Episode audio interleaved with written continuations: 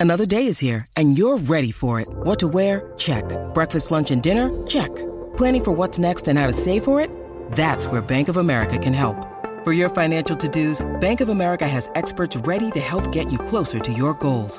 Get started at one of our local financial centers or 24-7 in our mobile banking app. Find a location near you at bankofamerica.com slash talk to us. What would you like the power to do?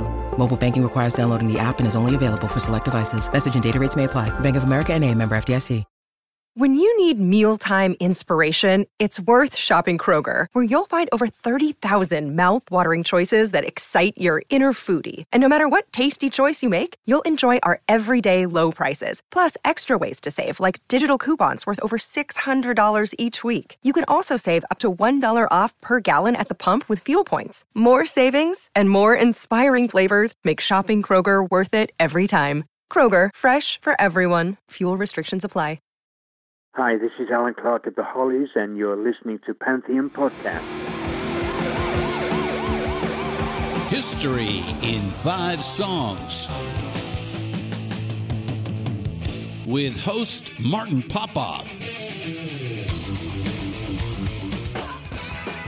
A production of Pantheon Podcasts. Let's rock out with Martin.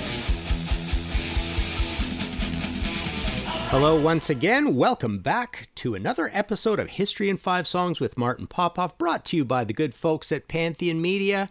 Pleased, as always, to be part of the Pantheon Podcast Network, available on Spotify, iTunes, and over 40 other podcast platforms. Okay, so this episode, uh, number 39, we are calling hard rock shark jumpers. I know it's a mouthful, um, but uh, yes, everything we're going to talk about in this episode, uh, pretty much coincidentally, uh, occurs between the years of 1980 and 1989. Um, and this is kind of cool because I was there. I'm going to be able to give you the, um, you know, the the boots on the ground uh, reaction uh, from fans about these uh, these uh, shark jumpings. I'm going to explain what that means in a second. Um, from one album to a next for these five different bands. Um, you know what the press was thinking, uh, all of that good stuff. Um, but yeah, why why are we calling this hard rock shark jumper? So, uh, being old as dirt, I even remember uh, the the episode of Happy Days, first episode of their fifth season, back in September twentieth, nineteen seventy seven when uh, the Fonz, um, and they used this to actually show Henry Winkler's uh, actual uh, water skiing skills. Um, he he donned his leather jacket and went out and uh, and water skied and jumped over a shark. Uh, in the episode. Now, why is this? Why is this important? Well, the whole idea is that the idea of jumping the shark. I know it's a very strange term, but but we do use it all the time. But we don't kind of remember where it came from.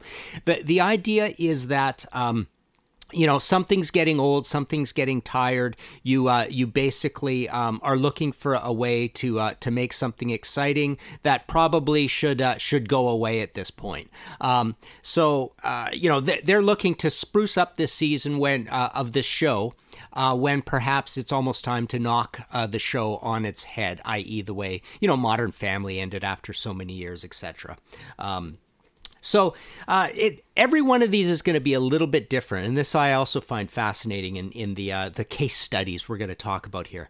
Um, but um, but yeah, every one of them is a little bit uh, different. It it includes some of the elements of this idea of jumping the shark uh, from others, and uh, and some were still successful, sort of second second wave albums. Um, that came out of this idea. Some of them were not so successful. So let's look at these. Uh, let's look at these examples of this. And uh, and if I remember, I I, I made a point. I, I want to try tell you where these bands were in September twentieth of nineteen seventy seven when the Fonz was jumping the shark. Okay, so for our very first example of this, um, let's take a listen to this and we'll discuss. This is ACDC with "Breaking the Rules" from For Those About to Rock. We salute you.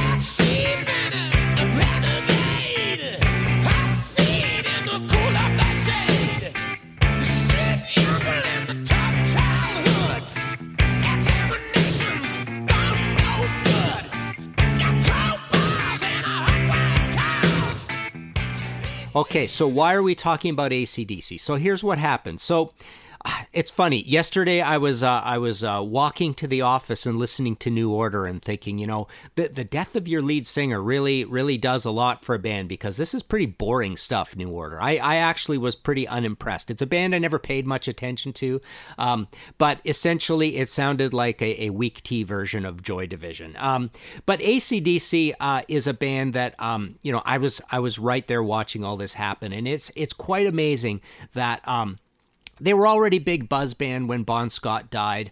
Um, you know, Highway to Hell was was a big record, but they were just on the verge of something even bigger. And it's quite amazing that when um, when Brian Brian Johnson, Scottish or New, Newcastle, sorry, joined the band, um, he uh, he he was embraced right away. Um, there wasn't a lot of complaints about him. People liked him, and uh, you know it's a, it's a hard thing to fill this fill the shoes of a lead singer. But anyways, so Back in Black comes out and it starts selling and keeps selling and keeps selling and keeps selling, and ACDC's getting to be a massive band. So what did they do?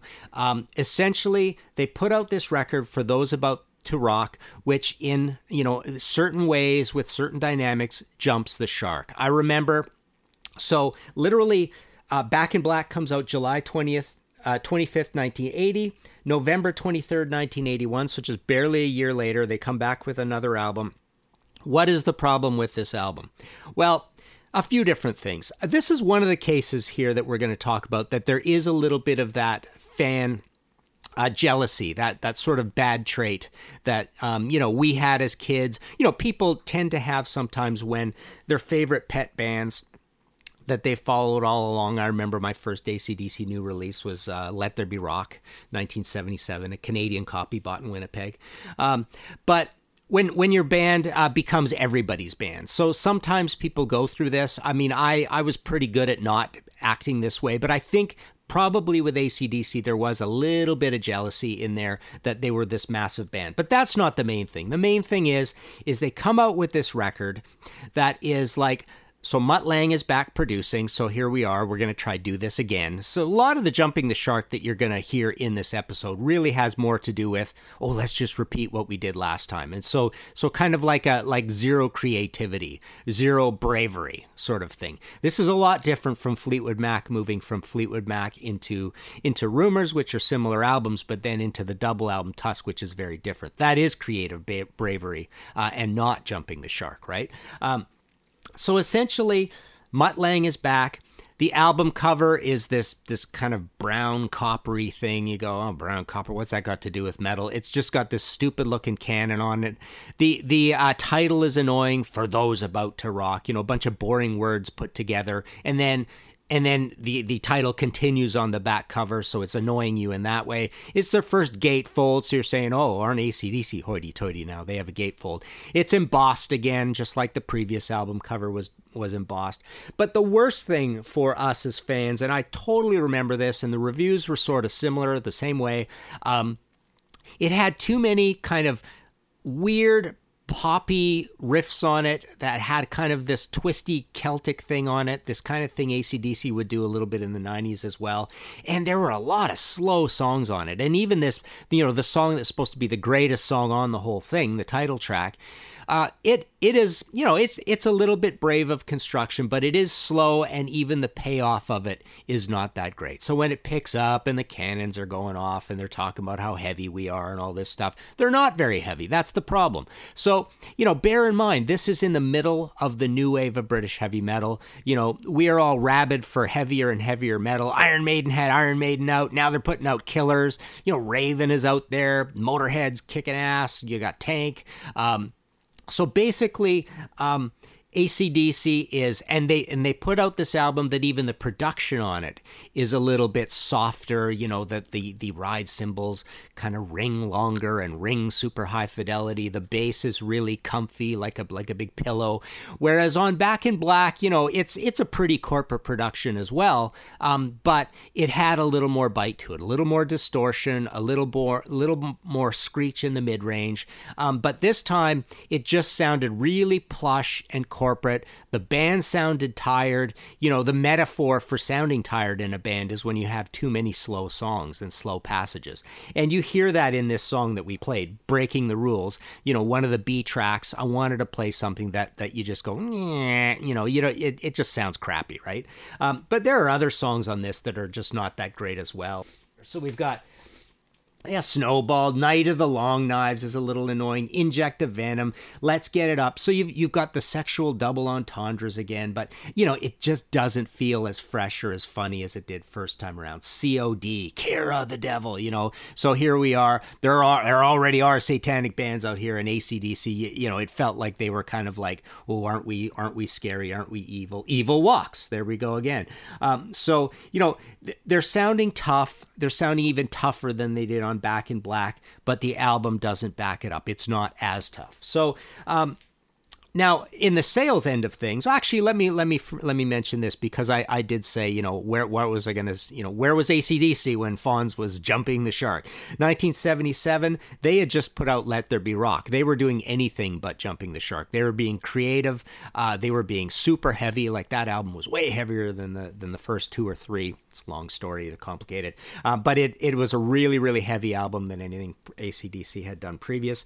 Um, the sales end of things, okay, so we had had, um, you know, Back in Black is selling like crazy, but it's only a year later. So it is essentially around, um, you know, the, the, uh, at, at uh, uh, it's probably around double platinum by the time this album comes out. Platinum, double platinum. Um, you know, it it eventually sells like 25 million copies. It's one of the top, I think, five or six greatest selling uh, albums of all time, and it's awesome that it's an ACDC album that is doing that. Um, so so 25 times platinum, uh, and for those about to rock, gets to four times platinum, which is pretty darn good. I mean, it's uh, it's still a lot of copies being sold of an album, but even even like I say, even there, it's a sales um, you know breakdown as well. Now, there's a lot of weird stuff going on at this point. I remember uh, interviewing their manager Michael Brown about how um, you know ACDC or um, Dirty Deeds Done Dirt Cheap was rushed out, and there was all this confusion. Like like what is this? Is the old lead singer? What's going on here? Super old album sounds really old but that that helped the sales of both back in black. It helped the sales of itself dirty deeds and it also helped the sales of uh, of for those about to rock. So you had this archival record being reissued in the states for the very first time uh, at the same time uh, confusing everybody MTV starting at this time. There's lots of stuff going on. So essentially, um, you know, for those about to rock is four times platinum. It was two times platinum by 1984. So obviously, it wasn't selling that fast. In three years, it had only sold uh, two million copies in the states. So it sort of stopped, and and the four times platinum designation is uh, is way up into 2001. So there you go. ACDC really annoyed the heck out of us. But just to put a pin in it or a or a an endpoint on it the fans, the heavy metal fans, the headbangers, myself included, love Flick of the Switch. I think that's an awesome album. I think it was a great return to form uh, after for those about to rock. Okay. Moving on, our number two, History in Five Songs with Martin Popoff, episode 39, Hard Rock Shark Jumpers. This is Quiet Riot with Stomp Your Hands, Clap Your Feet. Turn it up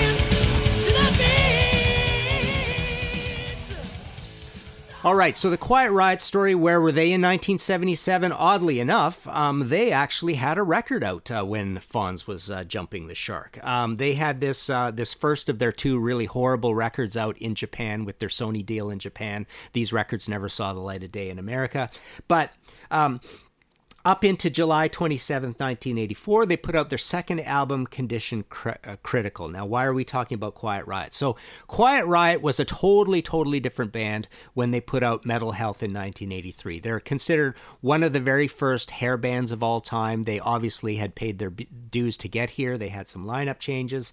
Um, but, you know, they have this big hit with the Slade cover, Come On Feel the Noise Uh, Kevin Dubrow has this great shouty voice, but he's kind of gangly looking and he's losing his hair and stuff.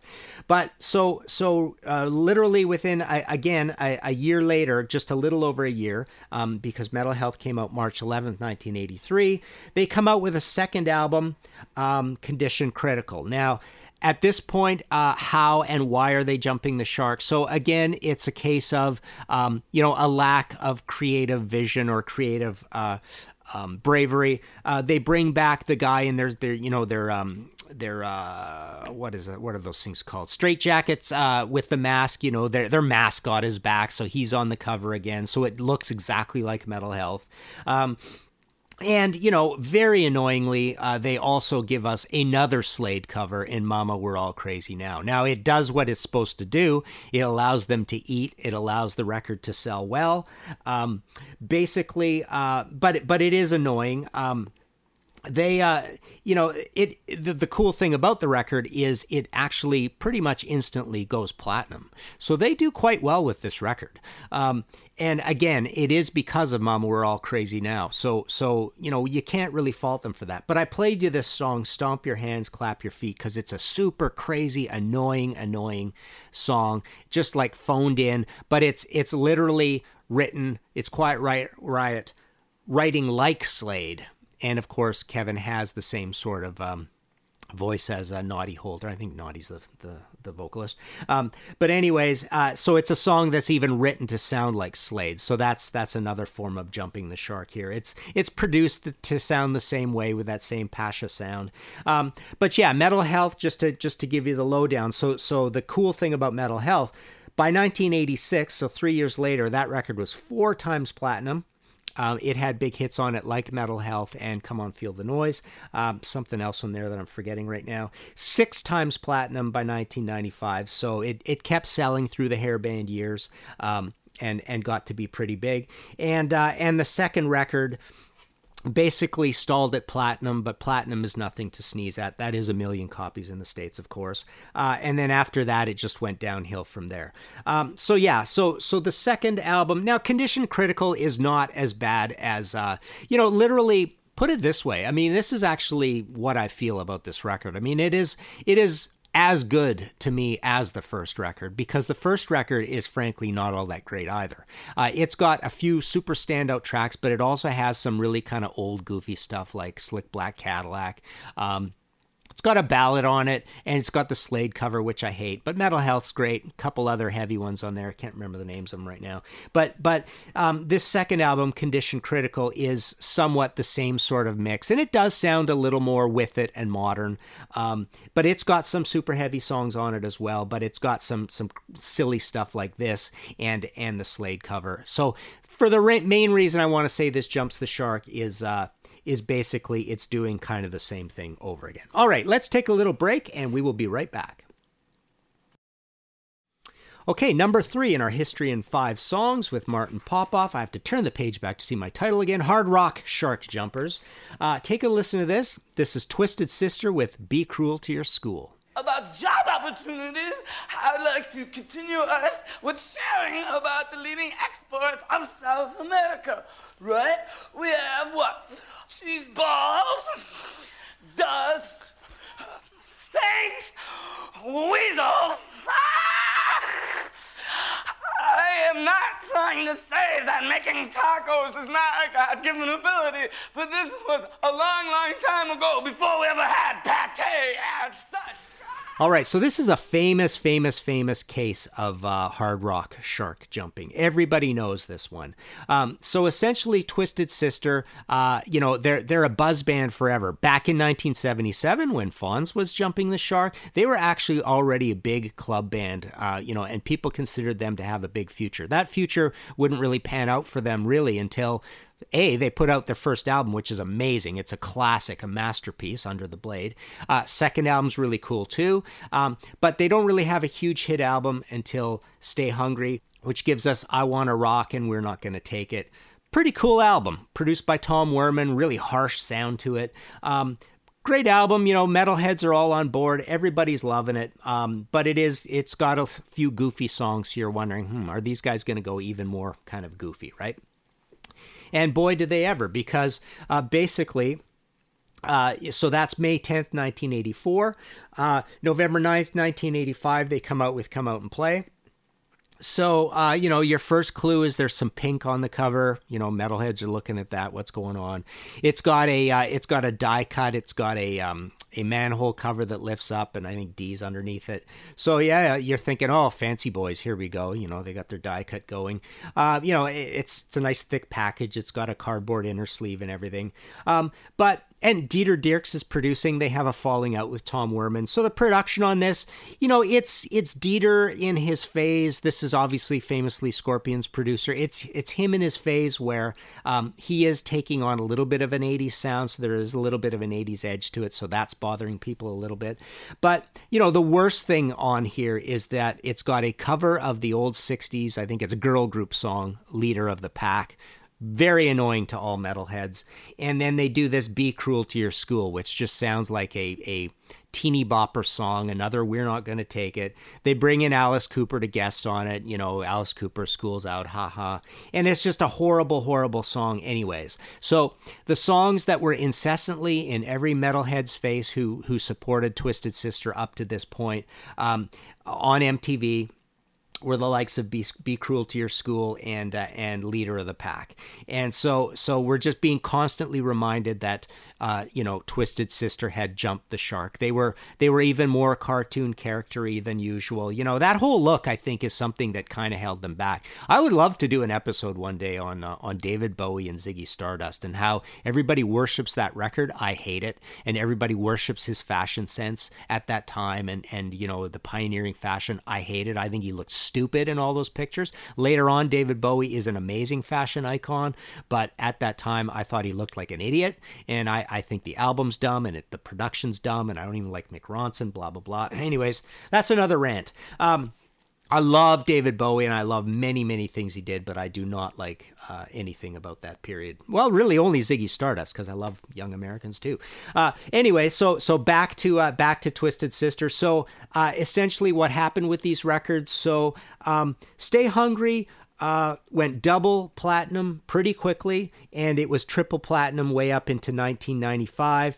Um, but you know, the big failure is that um, this come out and play album only went gold and then love is for suckers is an even worse album. There's a long story about that. Dee talks about how it was supposed to be just a um, just a uh, solo album. There was a lot of band acrimony at that point. So they were just crashing in flames and this was one crash on on its way to the next crash. So yeah triple platinum uh, for twisted sister down to gold. So they weren't re- rewarded for this jumping the shark. Again, I was there at the time. I told you what I thought of it. Critics hated it too, uh, and almost in every case that we're talking about here, the critics were were pretty, uh, you know, on on uh, you know on on target and complaining about these records as they should have been uh, at the time. Okay, so moving on, number four, history in five songs. Martin Popoff. This is ZZ Top with "Can't Stop Rockin'." Take a listen.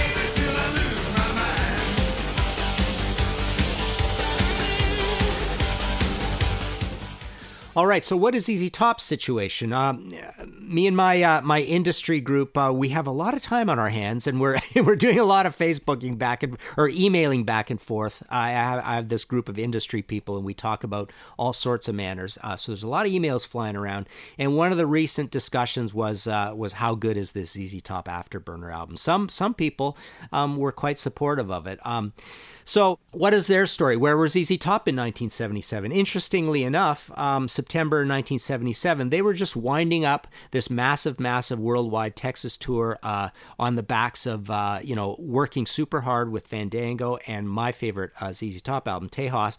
They wound up uh, essentially December 31st, January 1st, 1977, and they were not heard from ever again until 1979. So they went on this famous uh, break. Long story. Dusty even went and worked for a um, for at, at the airport. Um, I know all this because we did a lot of interviewing and stuff when we worked on the ZZ Top movie that just came out. I worked for Banger Films. I was story consultant on that, and uh, this was a fascinating period for ZZ Top. So they come back. Uh, they come back with Degüello, El Loco, and finally Eliminator, which is a very fresh new sound for them. A little bit of electronics put in, a little bit of like really rigid beats, rigid sort of dance beats. Um, you can now dance to ZZ Top as we tried to uh, at the time in university. Um, so they put out this album, Eliminator. It's a massive, massive album. ZZ Top just breaks wide open. Um, Eliminator comes out March 23rd, 1983. It was five times platinum before Afterburner even came out. So ZZ Top is riding a massive wave into this album. So, what did they do? They jumped the shark in various ways. So, the album cover is just a redo of the Eliminator album cover. They'll even do it again for Recycler. Um, but uh, but what is the record like? The record is literally you take the things that um, people hotly debated, but a lot of people didn't like about Eliminator. This this new spiffy sound, this new electronics, this new disco-y sound or dance sound, whatever you want to call it, and they hammer that five times harder. The songs are not as good, but you know, granted, people do argue that there are some pretty cool songs on it. I mean, I think "Sleeping Bag" is a is a genius song. "Stages" is a is a pretty cool ballad. Um, Rough Boy, uh, no, sorry, Rough Boy is the ballad. I can't remember what stage it sounds like. Woke Up with Wood, eh. Uh, Planet of Women, I don't think is that great. I got the message, Velcro Fly. So they, there's a lot of kind of crappy stuff on here. De- Delirious is one of my favorite. I believe Dusty sings. Uh, yeah, Dusty sings "Can't Stop Rockin'" and and Delirious, the song you just heard, "Can't Stop Rockin'." Um, so um, so this record, again, the critics complained, we complained as fans. It is essentially everything we didn't like about Eliminator, um, done over and over again, hammered harder, and uh, and and people were looking, oh, look at ZZ's kind of like, oh, we we we did so well with that one, let's just do it all again. I mean, I remember Eliminator. We had a band in in the '80s called Torque, and uh, and we refused to play any of the hits off that. We only played "I Got the Six and uh, "Bad Girl," which are the two, I think, the two heaviest songs on the album. That's probably why we picked them. Um, but uh, but you know, there is some electronic stuff on there, and there's 10 times more electronic stuff on this one. And then, like I say, same album cover with Recycler, same sort of sound. It was pretty darn annoying. I loved when they came back with Antenna. Um, I thought things got better. That's a whole nother story. I could do a whole episode on ZZ Top in the 90s, and I just might. Um, but yeah, so to close off on here, um, you know, Eliminator was ten times platinum, so it's a diamond album. 1996, one of the one of the big biggest selling albums of all time. But Afterburner, you know, granted, it went five times platinum, so it is a super crazy successful album, the most successful album we're talking about in this episode. Um, and it got to three times platinum within a year. But you know, there's a lot of conjecture that uh, basically uh, Afterburner was really living on the um, on the continued just selling over and over and over again of Eliminator. It, just, it was just swept up into the whole excitement around Eliminator. But yeah, there were great, uh, you know, there were great videos on this. The videos were even better than the videos uh, on Eliminator. Sleeping Bag, great video. I think Rough Boy had a cool video. So there you have it. Number four, ZZ Top, uh, Jumping the Shark with Afterburner. So moving on to our last one. Uh, take a listen to this. This is Whitesnake with Slowpoke Music. You know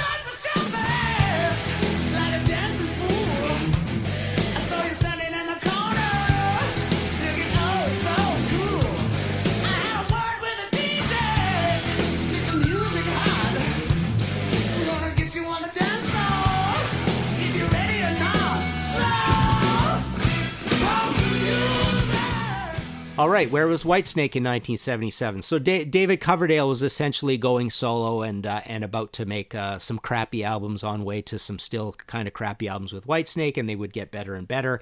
Uh, they have this massive hit album with uh, with the Whitesnake album, sometimes called Whitesnake '87. Complicated story, took forever to make. Different players on it, guest you know uh, guest artists on it. Uh, but John Sykes is a big part of that album. Greatest riff of all time, some say. I'll, I'll agree with that maybe on Still of the Night. So um, they're doing massive. Um, that album, Whitesnake, goes eight times platinum. They're just a massive, massive band. They're a huge MTV band with Tawny Kitaen. Um, in there uh, in the videos you know Dave, everybody's got beautiful hair like like they're the quintessential hair metal band even though they're quite a bit older and they've got this long history um, but the point is is uh, they do jump the shark most definitely they come back with uh, with Slip of the Tongue. Um, now, you know, what do they do that jumps the shark? So they put on Fool for Your Lovin' on here, a re recording of that, just like they had Crying in the Rain and whatever, whatever the other one was. Uh, Here I Go Again, right? Um, so they do that same thing again. They're doing kind of what Quiet Riot did. And Fool for Your Lovin', I love that song on the original Ready, Ready and Willin'. I mean, they, they, are now messing with perfection at this point. So they basically make this coagulated, thick hair metal version, corporate version, very corporate of uh, "Fool for Your Lovin'." There are ballads again. Um, I can't remember the name of the ballad, but anyways, there's this stripper music in this slowpoke music. I mean, it is literally uh, about that in a way. Um, but they they are considered one of the you know the big stripper bands along with Van Halen and Motley Crue, and so they're making this stripper music on here. There's some kind of heavy songs on it. Kittens got claws, that kind of stuff. You know, it's it's really all a little silly at this point. And you know, the other thing is 1989. We are late into the hair metal thing, so people are losing patience with this sort of stuff. This big corporate hair metal.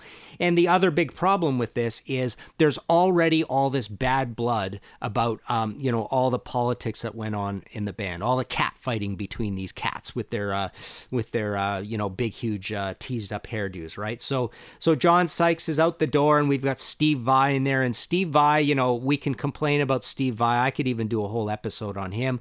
How um you know, he just never suited the heavy metal genre too much. He has too much of that jokey, up high, uh, screechy soloing to what he does. He just doesn't really fit in, even though he was Johnny on the spot in a lot of cool situations, like he was in Alcatrazz for their second album. He was in the David Lee Roth band. So here he is in Whitesnake. Nobody, nobody is fooled. Nobody thinks he's he's like a born in the bred Whitesnake or he belongs here or anything like that. It's just moving the parts around. It's kind of a super group, uh, and they're doing the same thing they did uh, over and over again. Now, this, of course, is a is a massive drop. Uh, with Whitesnake going eight times platinum, Slip of the Tongue only goes platinum in the states. So this is a precipitous drop, uh, and you know, a precipitous drop is one of the things that uh, to us denotes the idea of jumping the shark. So there you go. There's five examples, like I say, coincidentally, that they're all in the 80s. Um, Tell us what you think. Please go join up at the uh, at the Facebook page. We're keeping on getting more members all the time uh, that I have for this. Um, give us your comments. Give us your show ideas. Uh, you can email me at martinp at inforamp.net. You can go to martinpopoff.com where all my books are for sale there. Who do we who did we talk about here? So uh, yeah, I have an ACDC book, um, uh, album by album um, of of this series that I did. Long story, but I've got to supply those again. That's a cool hardcover with lots of pictures. I haven't written a book on Quiet Riot Twisted Sister ZZ Top yet. I still have about 15, 20 copies left of my White Snake book. Um, and that's it. Uh, lots of other stuff uh, over there. Um, I sign them and sell them out of my office. That is it for now. This was episode 39, a long one. I really talked fast and long here, didn't I, on this one? Hope you stuck around for it. I thought it was a kind of a cool concept. Until next time, see you later. Find all of our shows, notes, social, and links at www.pantheonpodcast.com or wherever you listen to great podcasts. All songs can be found for purchase on iTunes, Spotify, or Google Play. Please purchase these great and important tracks. Find us on Facebook at the RNRAP. We are on Instagram at RNR Archaeology. Tweet us at R and R Archaeology.